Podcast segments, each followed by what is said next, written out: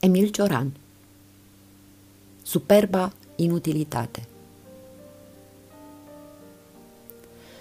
În afară de scepticii greci și de împărații romani din perioada decadenței, toate spiritele par aservite unei vocații municipale. Doar ei s-au emancipat, unii prin îndoială, ceilalți prin demență, de obsesia insipidă de a fi util. Promovând arbitrariul la rangul de exercițiu sau de vertij, după cum erau filozofi sau vlăstari dezabuzați ai vechilor cuceritori, ei nu erau legați de nimic. Prin această latură ne amintesc de sfinți.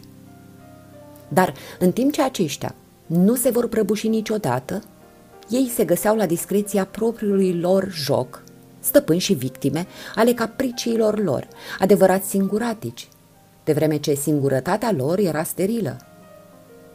Nimeni nu a luat-o drept exemplu și ei înșiși nu o propuneau nimănui.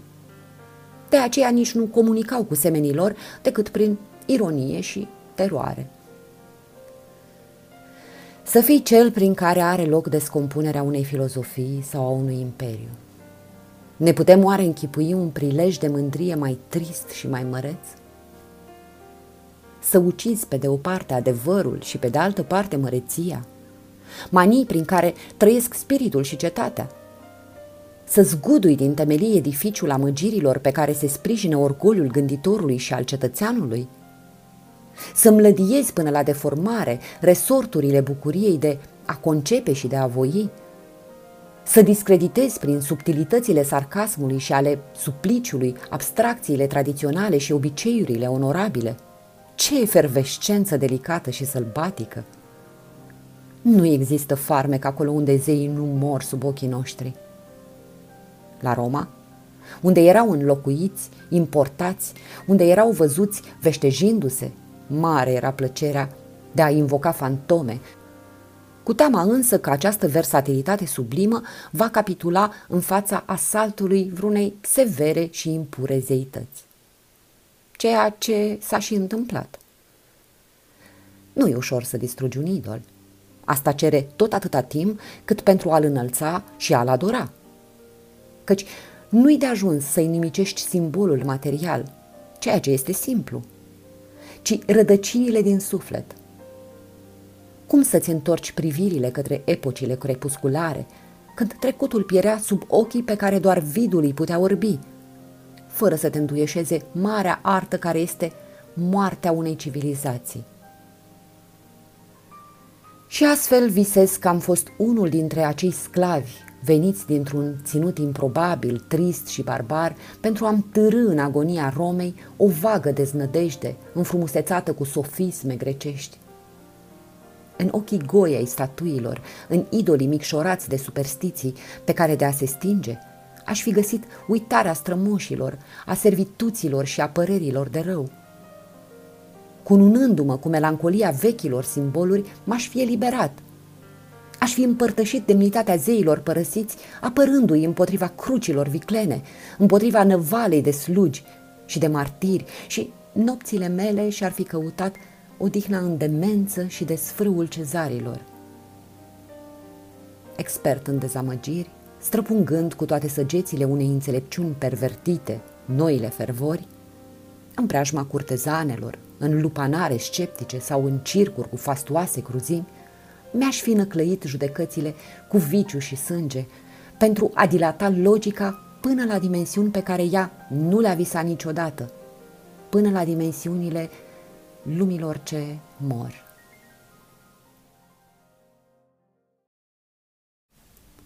Emil Cioran Singurătatea, schismă a inimii Suntem meniți pieirii de fiecare dată când viața nu ni se dezvăluie ca un miracol, de fiecare dată când clipa nu mai geme de un fior supranatural – cum să reînnoiești senzația de plenitudine, secundele de delir, străfulgerările vulcanice, minunile de fervoare ce fac din Dumnezeu un accident al lutului nostru? Prin ce subrefugiu să retrăim această fulgurație față de care muzica însăși ni se pare superficială, rebut al orgii noastre lăuntrice? Nu este în puterea noastră să ne amintim freamătul care ne făcea să coincidem cu începutul mișcării, preschimbându-ne în stăpânii primei clipe a timpului și în făurarii spontanei creației. Nu mai percepem acum decât sărăcia acesteia, realitatea ei posacă. Trăim ca să ne dezvățăm de extaz.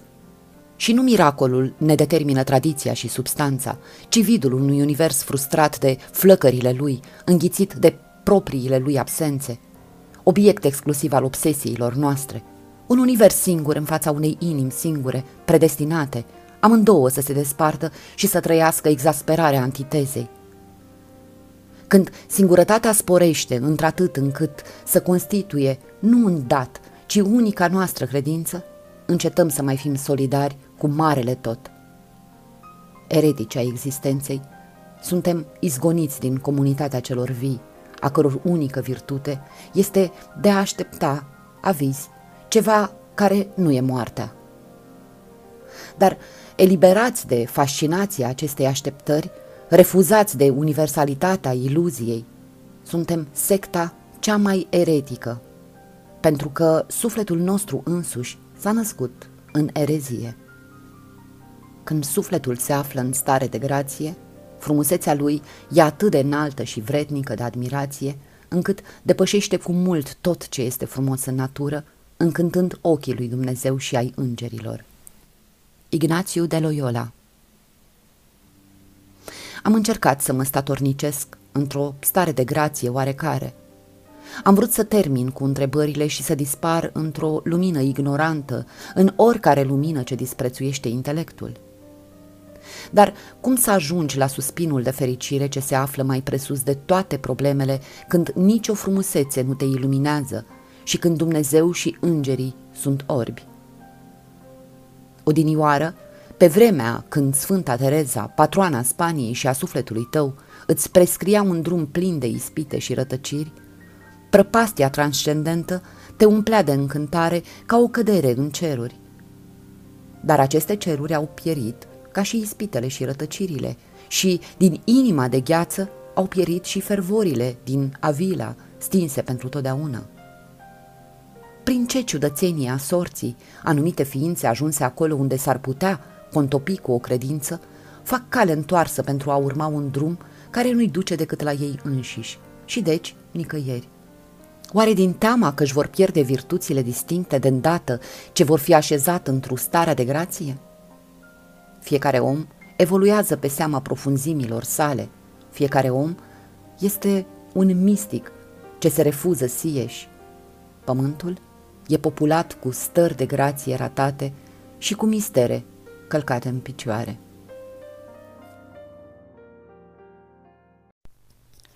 Gânditorul de ocazie Emil Cioran Trăiesc în așteptarea ideii o presimt, o împresor, o apuc și nu o pot formula. Îmi scapă, încă nu mi-aparține. S-o fi conceput cumva în lipsă? Și cum din iminentă și confuză s-o redau prezentă și luminoasă în agonia inteligibilă a expresiei? Ce stare trebuie să aștept pentru ca ea să înflorească și să pălească? Antifilosof, Detest orice idee indiferentă. Nu sunt veșnic trist, nu gândesc, așadar într-una. Când le privesc, ideile îmi par și mai inutile decât lucrurile.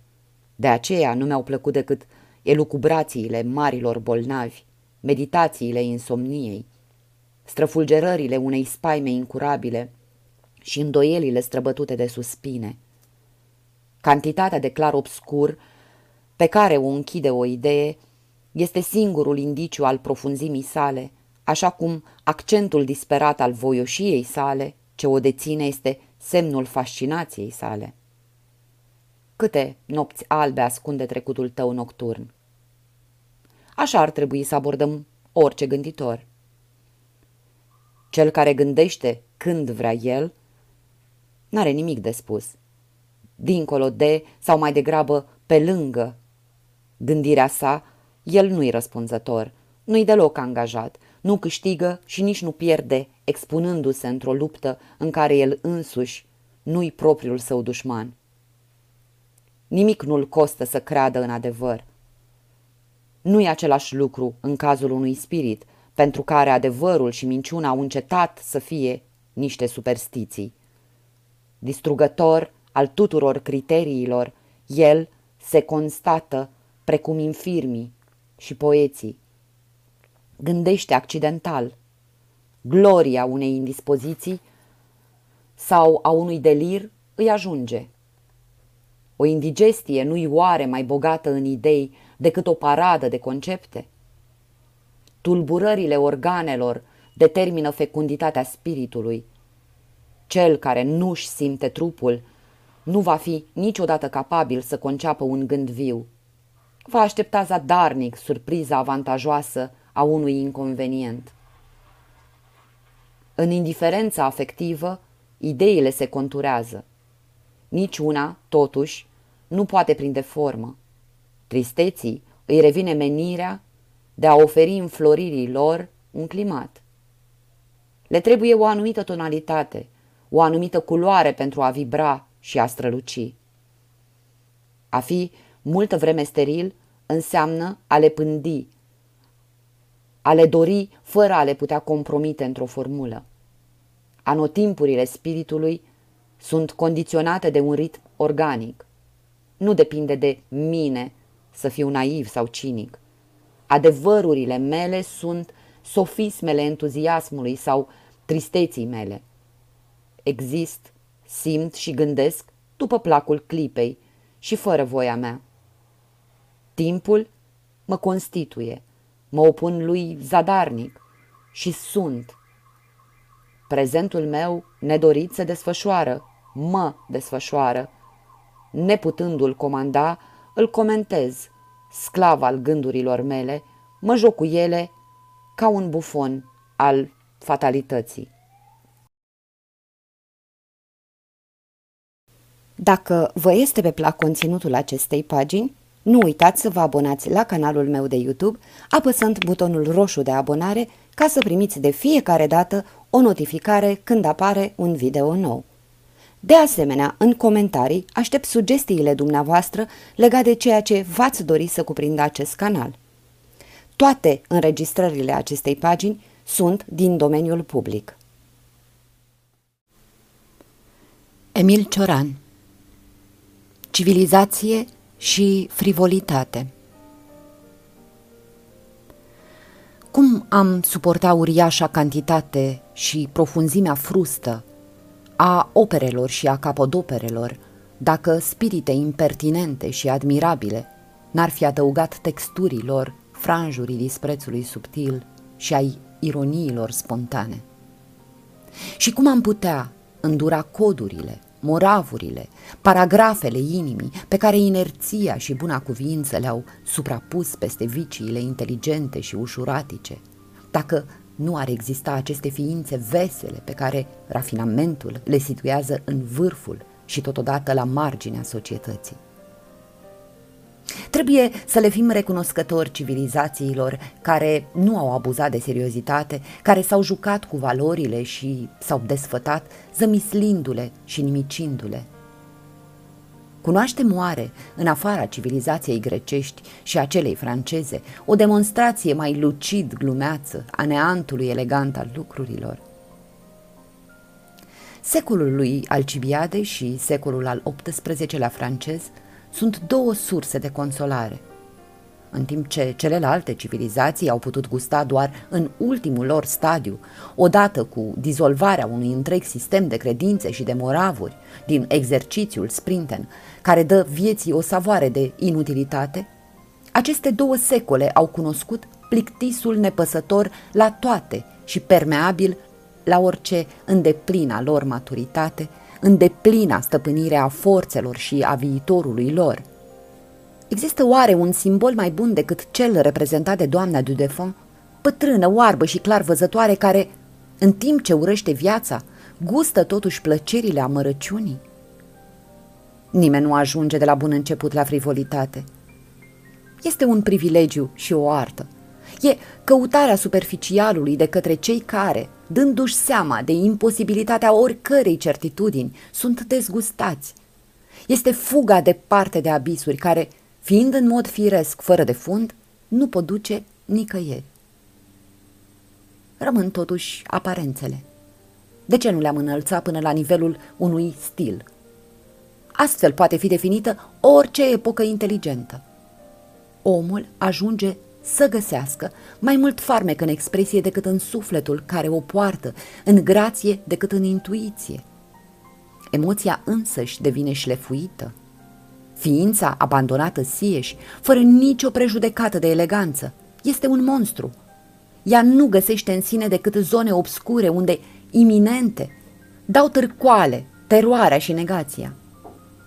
Să știi, prin întreaga-ți vitalitate, că mori și că nu poți ascunde asta. Este un act de barbarie. Orice filozofie sinceră neagă titlurile de glorie ale civilizației, a cărei funcție constă în a ne îndulci tainele, în a le travesti în efecte căutate. Astfel, frivolitatea este antidotul cel mai eficace pentru răul de a fi ceea ce suntem. Prin ea înșelăm lumea și ascundem caracterul indecent al profunzimilor noastre. Fără artificiile ei, cum să nu regreți că ai un suflet? Ce infern sunt pentru ceilalți singurătățile noastre epidermice? Dar tot pentru ei și uneori pentru noi înșine, ne inventăm aparențele. Dacă vă este pe plac conținutul acestei pagini, nu uitați să vă abonați la canalul meu de YouTube apăsând butonul roșu de abonare ca să primiți de fiecare dată o notificare când apare un video nou. De asemenea, în comentarii aștept sugestiile dumneavoastră legate de ceea ce v-ați dori să cuprindă acest canal. Toate înregistrările acestei pagini sunt din domeniul public. Tratat de descompunere Emil Cioran Antiprofetul În orice om dormitează un profet și când acesta se trezește, în lume răul mai crește puțin. Nebunia de a predica este atât de înrădăcinată în noi, încât ea țâșnește din adâncim necunoscute instinctului de conservare. Fiecare își așteaptă clipa pentru a propune ceva, orice. Avem o voce, asta ajunge. Plătim scump faptul de a nu fi nici surzi și nici muți. De la gunoieri la snobi, toți își cheltuiesc generozitatea criminală, toți împart rețete de fericire, toți vor să călăuzească pașii tuturor. Viața în comun devine de neîndurat, iar viața cu ține însuși și mai intolerabilă. Când nu intervii în treburile altora, ești atât de neliniștit în privința alor tale, încât îți convertești eul în religie sau apostol de andoaselea îl negi. Suntem victimile jocului universal. Bogăția soluțiilor ce se propun aspectelor existenței nu este egalată decât de nimicnicia lor. Istoria, manufactură de idealuri. Mitologie lunatică, frenezie a hoardelor și a singuraticilor. Refuz de a privi realitatea ca atare, teribilă sete de ficțiuni. Izvorul faptelor noastre rezidă într-o pornire inconștientă de a ne considera centrul, rațiunea și rezultatul ultim al timpului. Reflexele noastre și orgoliul din noi transformă în planetă părticica de carne și de conștiință care suntem. Dacă am avea simțul corect al poziției noastre în lume, dacă a compara ar fi inseparabil de a trăi, revelația prezenței noastre infime ne-ar zdrobi. Dar să trăiești înseamnă să fii orb cu privire la propriile dimensiuni. Dacă toate faptele noastre, de la respirație până la întemeierea de împărății sau de sisteme metafizice, derivă dintr-o iluzie despre importanța noastră, cu atât mai adevărat e acest lucru în ceea ce privește instinctul profetic. Cine având viziunea exactă a nimicniciei sale, ar încerca să fie eficace și să se propună ca mântuitor. nostalgie a unei lumi fără ideal, a unei agonii fără doctrină, a unei maternități fără viață. Paradisul. Dar n-am putea exista nici măcar o secundă fără să ne amăgim. În fiecare dintre noi, profet, este grăuntele de nebunie care ne face să propășim în vidul nostru. Omul, în chip ideal lucid, deci în chip ideal normal, nu ar trebui să recurgă la nimic altceva în afara nimicului care este în el. Mi-l închipui spunând, rupt de scop, de toate scopurile, nu păstrez din dorințele și din amărăciunile mele decât formulele lor. Rezistând ispitei de a trage o concluzie, am învins spiritul, așa cum am învins și viața, din oroarea de a căuta în ea o soluție. Spectacolul omului, ce lucru scârbavnic! Iubirea, o întâlnire între două salive. Toate sentimentele își trag absolutul din mizeria glandelor. Nobilă e doar negarea existenței. Nobil e doar surâsul ce plutește peste peisaje nimicite. Odinioară aveam un eu. Acum nu mai sunt decât un obiect. Mă îndop cu toate drogurile singurătății. Cele ale lumii au fost prea slabe pentru a izbuti să mă facă să o uit. Ucigând profetul din mine, cum aș mai putea avea un loc printre oameni?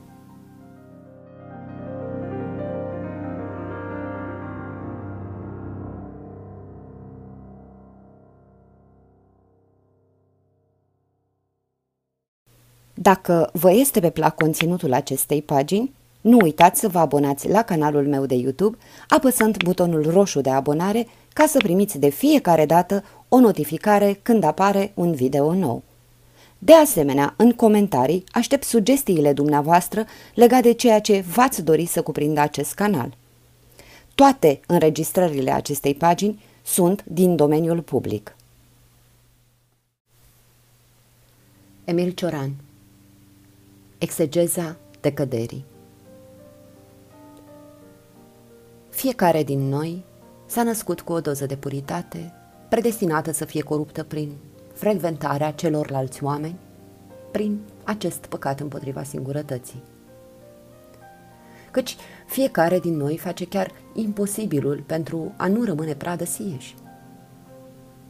Semenul nostru nu este fatalitate, ci ispită a decăderii incapabili să rămânem cu mâinile curate și să ne păstrăm sufletele neprihănite, ne murdărim în contact cu o sudoare străină, ne tăvălim însetați de dezgust și împătimiți de scârbă în noroiul unanim. Și când visăm la mări preschimbate în apă sfințită, e prea târziu ca să ne cufundăm în ele, iar corupția noastră, prea adâncă, ne împiedică să ne necăm. Lumea ne-a pângărit singurătatea. Urmele lăsate pe noi de ceilalți ajung de neșters. Pe scara creaturilor, doar omul inspiră un dezgust constant. Repulsia pe care o trezește un animal e trecătoare. Ea nu se coace nici de cum în cugetul nostru, în timp ce semenii noștri ne bântuie gândurile, se infiltrează în mecanismul desprinderii noastre de lume pentru a ne confirma în sistemul nostru de refuz și de neaderență.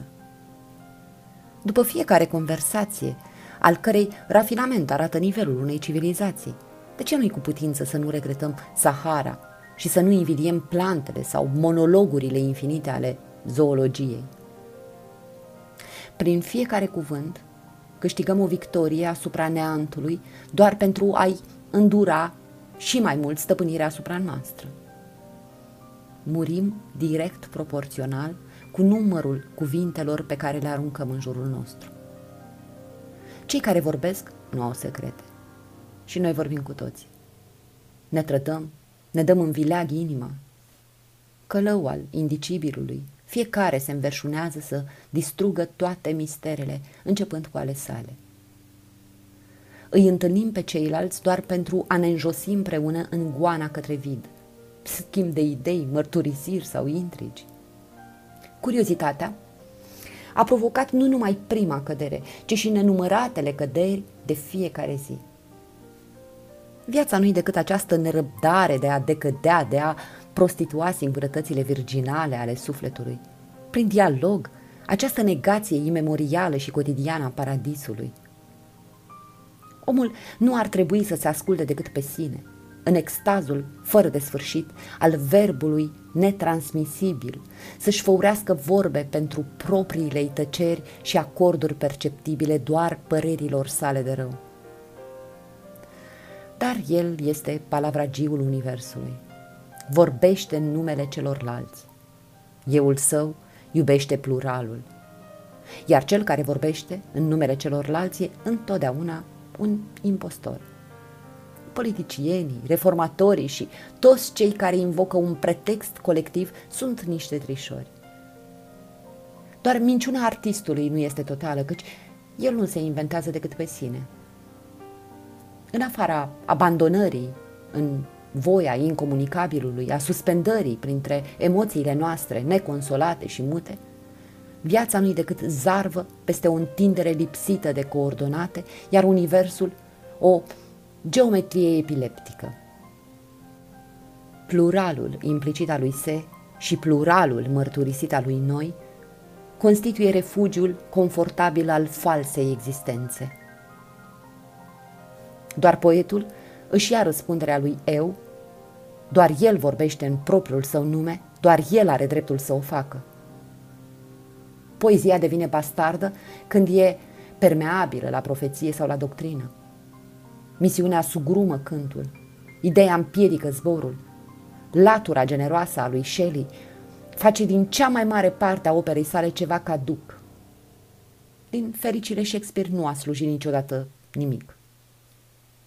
Triumful neautenticității se desăvârșește în activitatea filozofică, mod de a se complăcea, în anonimul se și în activitatea profetică, religioasă, morală sau politică, apoteoză a lui noi.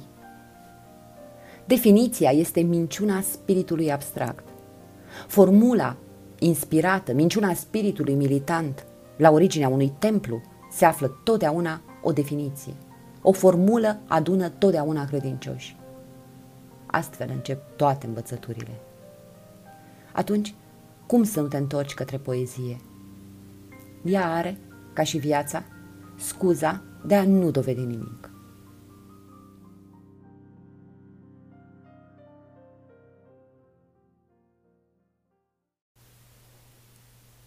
Emil Cioran În cimitirul definițiilor Avem oare temei să ne închipuim un gânditor care să exclame Totul e de acum pentru mine fără obiect, căci am dat definițiile tuturor lucrurilor. Și dacă am putea să ne-l închipuim, cum să-l situăm în durată? Îndurăm cu atât mai bine ceea ce ne înconjoară, cu cât îi dăm un nume. Și trecem mai departe.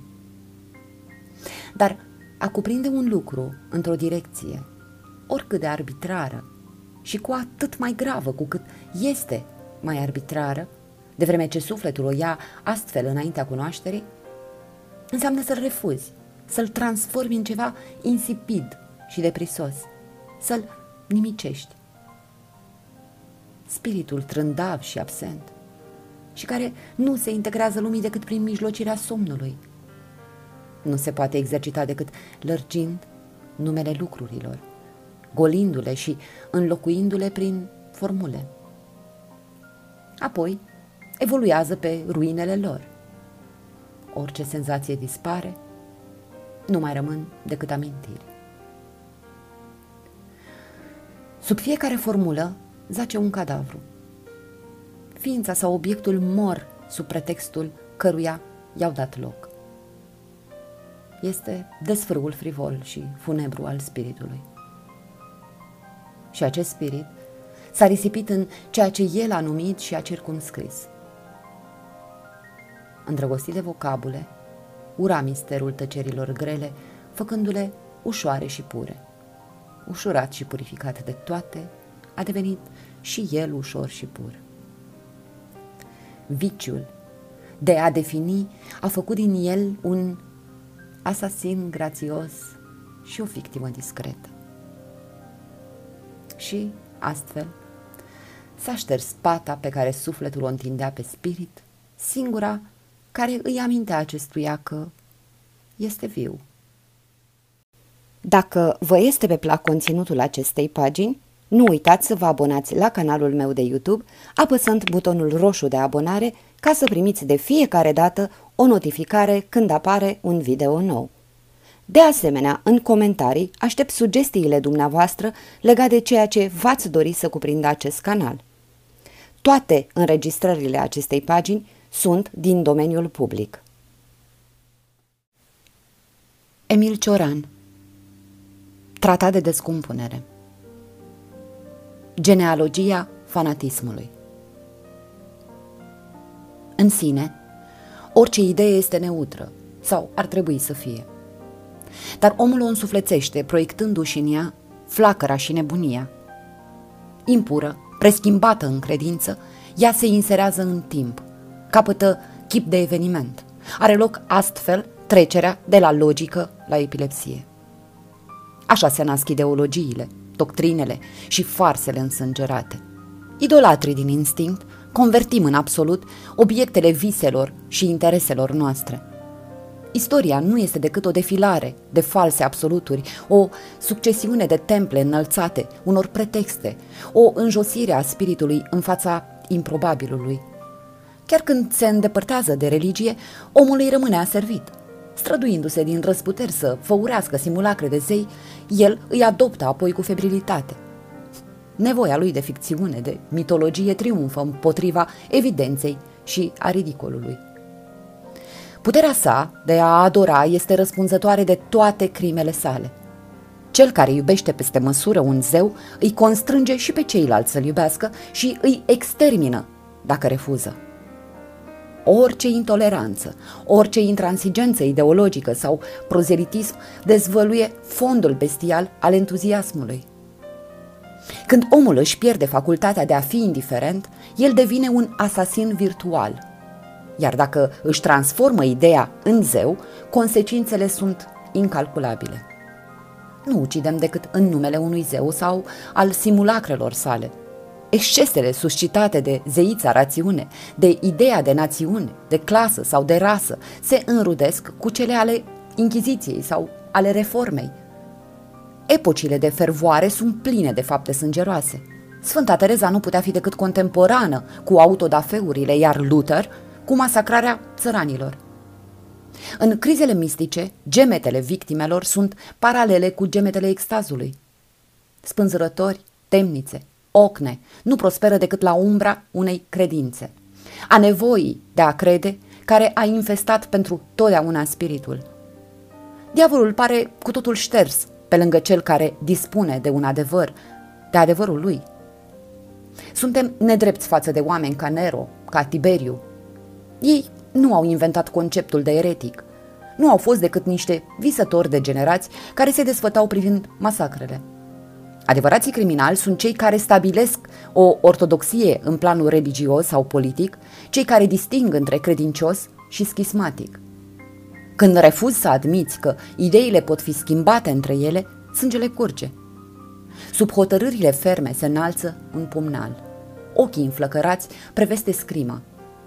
Niciodată spiritul șovăitor, atins de hamletism, nu a fost primejdios – Principiul răului rezidă în tensiunea voinței, în inaptitudinea pentru pacea desăvârșită, în megalomania prometeiană a unei rase îmbuibate de ideal care explodează sub presiunea convingerilor și care, pentru că a batjocorit îndoiala și lenea, vicii mai nobile decât toate virtuțile sale, a apucat-o pe calea pierzării, a istoriei, amestec indecent de banalitate și apocalips. Certitudinile sunt aici nenumărate. Înlăturați-le, înlăturați mai ales consecințele lor. Veți reconstitui astfel paradisul. Ce altceva este căderea decât urmărirea unui adevăr și siguranța de a-l fi găsit, pasiunea pentru o dogmă, statornicirea într-o dogmă? De aici rezultă fanatismul. Țară capitală care îi dă omului gustul eficacității, al profeției, al terorii, lepră lirică, prin care molipsește sufletele, le supune, le sfarămă sau le exaltă. Nu îi se sustrag decât scepticii sau leneșii și esteții, pentru că ei nu propun nimic, pentru că adevărați binefăcători ai umanității, ei îi nimicesc prejudecățile și îi analizează delirul. Mă simt mai în siguranță lângă un piron decât lângă un Sfânt Paul, pentru bunul motiv că o înțelepciune ce rostește cuvinte de duh este mai blândă decât o sfințenie dezlănțuită. Într-un spirit arzător regăsești un animal de pradă deghizat. Niciodată nu te poți feri îndeajuns de ghearele unui profet. Depărtați-vă de el când înalță vocea, chiar în numele cerului, al cetății sau al altor pretexte. Satir al singurătății voastre, el nu vă iartă că trăiți dincoace de adevărurile și mâinile sale. Isteria sa, bunul său, el vrea să vi-l împărtășească, să vi-l impună și să vă desfigureze. O ființă posedată de o convingere și care nu caută să o comunice celorlalți e un fenomen străin pământului unde obsesia mântuirii face viața de nerespirat. Priviți în jurul vostru, pretutindeni, larve care predică. Fiecare instituție este purtătoarea unei misiuni. Primăriile își au absolutul lor ca și templele. Administrația, cu regulamentele sale, o metafizică pentru maimuțe. Toți se străduiesc să îmbunătățească viața tuturor. Chiar cerșetorii, chiar bolnavii incurabili aspiră la aceasta, Trotuarele lumii și spitalele sunt pline de reformatori. Dorința de a deveni un izvor de evenimente acționează asupra fiecăruia ca o dezordine mentală sau ca un blestem voit. Societatea, un infern de mântuitori. Diogene cu lampa sa căuta un indiferent. Îmi este de ajuns să aud pe cineva vorbind sincer despre ideal, viitor, filozofie, să-l aud spunând noi cu o inflexiune sigură a vocii, invocându-i pe ceilalți și socotindu-se interpretul lor, ca să-l consider dușmanul meu. Văd în el un tiran ratat, un călău aproximativ, la fel de vrednic de ură ca și tiranii, ca și călăii de mare clasă. Fiindcă orice credință exercită o formă de teroare, cu atât mai înspăimântătoare cu cât agenții ei sunt cei puri. Nu avem încredere în vicleni, în șmecheri, în farsori. Totuși lor nu le putem imputa nici una din marile convulsii ale istoriei. Necrezând în nimic, ei nu-ți cotocesc prin inimă sau prin gândurile cele mai ascunse. Te lasă pradă nepăsării, deznădejdii sau inutilității tale. Omenirea le datorează cele câteva clipe de prosperitate pe care le-a cunoscut – ei sunt cei care salvează popoarele chinuite de fanatici și nimicite de idealiști. Lipsiți de orice doctrină, nu au decât capricii și interese, vicii tolerante, de nenumărate ori mai suportabile decât ravagiile pricinuite de despotismul cu principii. Căci toate relele vieții vin dintr-o concepție de viață. Un om politic desăvârșit ar trebui să-i aprofundeze pe vechii sofiști și să ia lecții de canto și de corupție. Fanaticul, în schimb, este incoruptibil. Dacă pentru o idee ucide, el poate, la fel de bine, să se lase ucis pentru ea. În amândouă cazurile, tiran sau martir este un monstru. Nu există ființe mai primejdioase decât cele care au suferit pentru o credință. Mari persecutori se recrutează printre martirii cărora nu li s-a tăiat capul. Suferința nu numai că nu micșorează pofta de putere, dar o ațâță, de aceea spiritul se simte mai la largul său în preajma unui fanfaron decât în cea a unui martir. Și nimic nu îi repugnă mai mult decât spectacolul în care se moare pentru o idee. Sătul de sublim și de măcel, el visează la un plictis provincial, la scară universală, la o istorie atât de stagnantă încât îndoiala s-ar desena ca eveniment și speranța ca o calamitate. Emil Cioran Coaliție împotriva morții Cum să-ți imaginezi viața celorlalți când însăși viața ta îți pare aproape de neconceput? Întâlnești o ființă, o vezi cufundată într-o lume impenetrabilă și de nejustificat, într-un morman de convingeri și de dorințe care se suprapun realității ca un edificiu morbid. Fiindcă și-a făurit un sistem de erori, acea ființă suferă pentru motive a căror nimicnicie înspăimântă spiritul, și se dăruie unor valori al căror ridicol sare în ochi. Încercările sale ar putea părea altceva decât niște fleacuri, iar simetria febrilă a preocupărilor sale ar putea fi mai bine întemeiată decât un edificiu de baliverne? Observatorului din afară, absolutul fiecărei vieți îi se dezvăluie ca interșanjabil și orice destin, deși de neclintit în esența sa, ca arbitrar. Când convingerile noastre par roadele unei frivole demențe, cum să tolerăm pasiunea celorlalți pentru ei înșiși și pentru propria lor multiplicare în utopia fiecarei zile? În urma cărei necesități se închide aceasta într-o lume particulară de predilecții, iar celălalt într-o alta. Când ascultăm îndurându-le confidențele unui prieten sau ale unui necunoscut, revelația secretelor sale ne umple de stupoare – chinurile lor țin oare de dramă sau de farsă. Totul depinde și în toate privințele de bunăvoința sau de exasperarea oboselii noastre. Fiecare destin, nefiind decât un mereu același cântecel care freamătă în jurul câtorva pete de sânge, numai capriciile noastre vor vedea în înlănțuirea acelor suferințe o ordine zadarnică și amuzantă sau un pretext pentru milă. Cum e greu să aprobăm motivele pe care le invocă ființele, ori de câte ori ne despărțim de fiecare dintre ele, întrebarea ce ne vine în minte este totdeauna aceeași. Cum de nu se omoară? Căci nimic nu-i mai firesc decât să-ți imaginezi sinuciderea celorlalți. Când ai priceput printr-o intuiție tulburătoare și care poate fi ușor reînnoită, propria inutilitate, e de neînțeles cum de ceilalți nu au aceeași intuiție – să te suprimi pare o faptă atât de limpede și atât de simplă. De ce este ea totuși atât de rară? De ce toată lumea o eludează? Pentru că, deși rațiunea condamnă pofta de a trăi, nimicul care prelungește faptele are totuși o forță superioară oricărui absolut. El lămurește coaliția tacită a muritorilor împotriva morții. Nu este numai simbolul existenței, ci existența însăși. E totul. Și acest nimic, acest tot, nu poate da un sens vieții, dar o silește să persevereze în ceea ce ea este. O stare de nesinucidere. Cum nu poate exista decât un număr restrâns de atitudini în fața problemelor ultime, spiritul se află circumscris în expansiunea sa de limita firească a esențialului, de imposibilitatea de a multiplica la nesfârșit dificultățile capitale – Istoria încearcă doar să schimbe chipul unui număr de interogații și de soluții. Spiritul inventează doar o serie de calificări noi. El botează din nou elementele sau caută în lexicurile sale epitete mai puțin uzate pentru aceeași neclintită durere. Oamenii au suferit întotdeauna, dar suferința a fost sau sublimă, sau dreaptă, sau absurdă, în funcție de vederile de ansamblu întreținute de momentul filozofic. Nefericirea constituie urzeala a tot ce respiră, dar modalitățile sale au evoluat.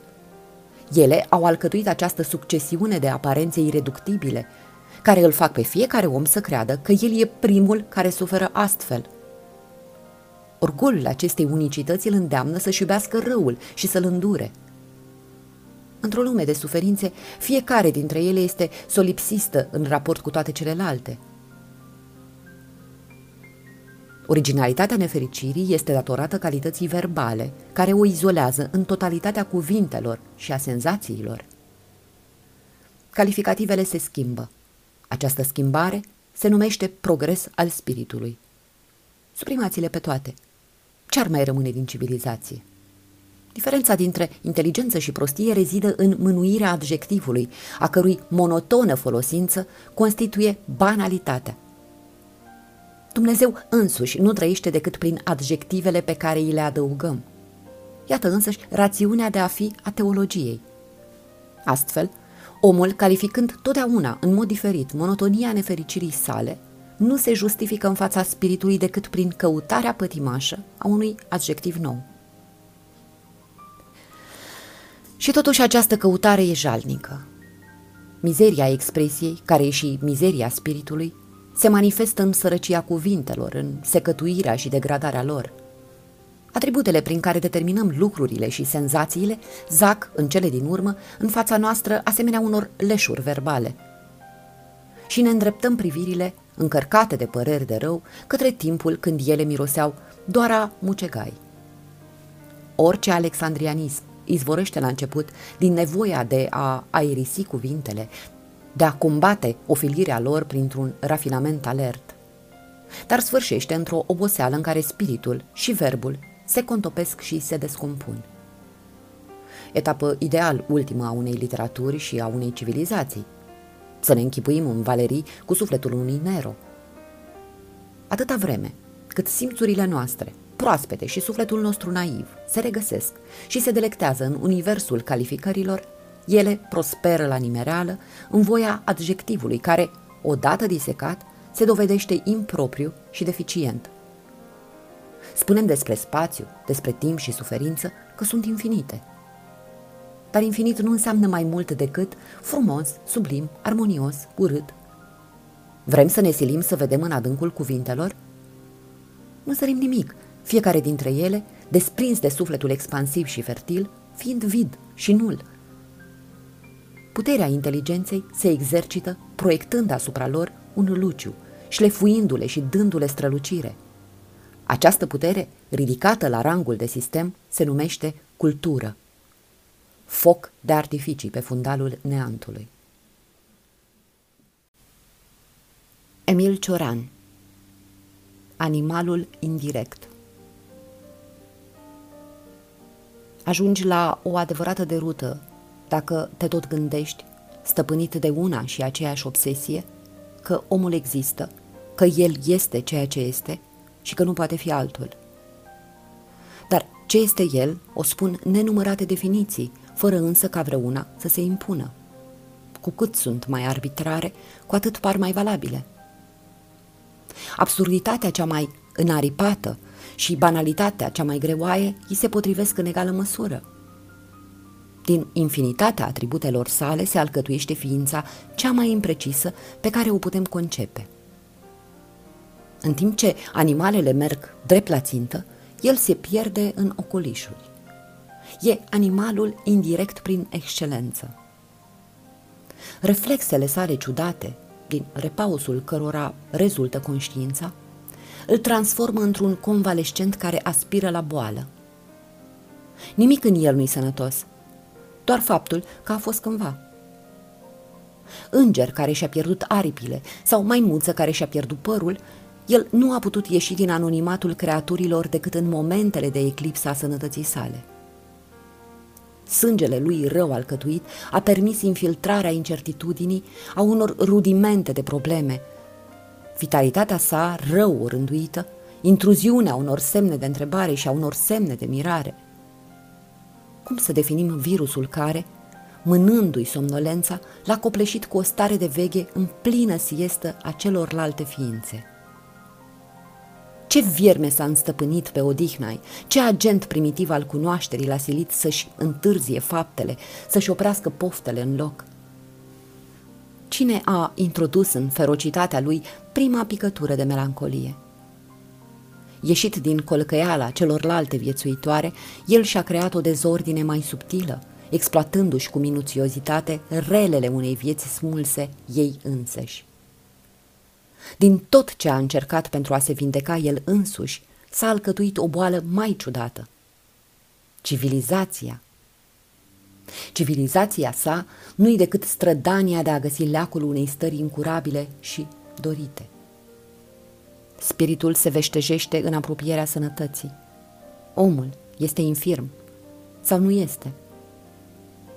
Când, după ce a gândit la toate, se gândește la el însuși căci nu ajunge aici decât prin mijlocirea ocolită a Universului și ca la o ultimă problemă pe care și-o pune, rămâne surprins și uimit. Dar continuă să prefere naturii care eșuiază la nesfârșit în sănătate propriul său eșec. De la Adam încoace, întreaga strădanie a oamenilor a fost să-l modifice pe om – intențiile reformatoare și pedagogice exercitate în detrimentul unor date ireductibile denaturează gândirea, falsificându-i mișcarea. Cel mai înverșunat dușman al cunoașterii este instinctul educator, optimist și virulent, de care filozofii nu pot scăpa. Cum să nu se molipsească de el și sistemele lor? În afară de iremediabil, totul e fals. Falsă este și această civilizație care vrea să-l combată. False sunt și adevărurile cu care ea se înarmează. Cu excepția scepticilor antici și a moraliștilor francezi, ne-ar fi greu să cităm un singur gânditor ale cărui teorii, în mod discret sau explicit, să nu-și fi propus să-l modeleze pe om. El însă, deși școlit de alaiul nobilelor percepte propuse curiozității sale, oferite înflăcărării și rătăcirii sale, tăinuie neschimbat. În timp ce toate ființele își au locul în natură, el rămâne o creatură metafizic divagantă și pierdută în viață, insolită în cadrul creației. Scopul istoriei nimeni nu l-a găsit, dar toată lumea a propus unul. Și avem o colcăire de scopuri atât de divergente și de năstrușnice, încât însăși ideea de finalitate e anulată, găsindu-și sfârșitul ca un derizoriu produs al spiritului. Fiecare îndură în propria ființă această unitate de dezastre, fenomenul om. Și singurul sens al timpului este de a multiplica aceste unități, de a îngroșa la nesfârșit aceste suferințe verticale care se sprijină pe un strop de materie, pe orgoliul unui prenume și pe o singurătate fără scăpare.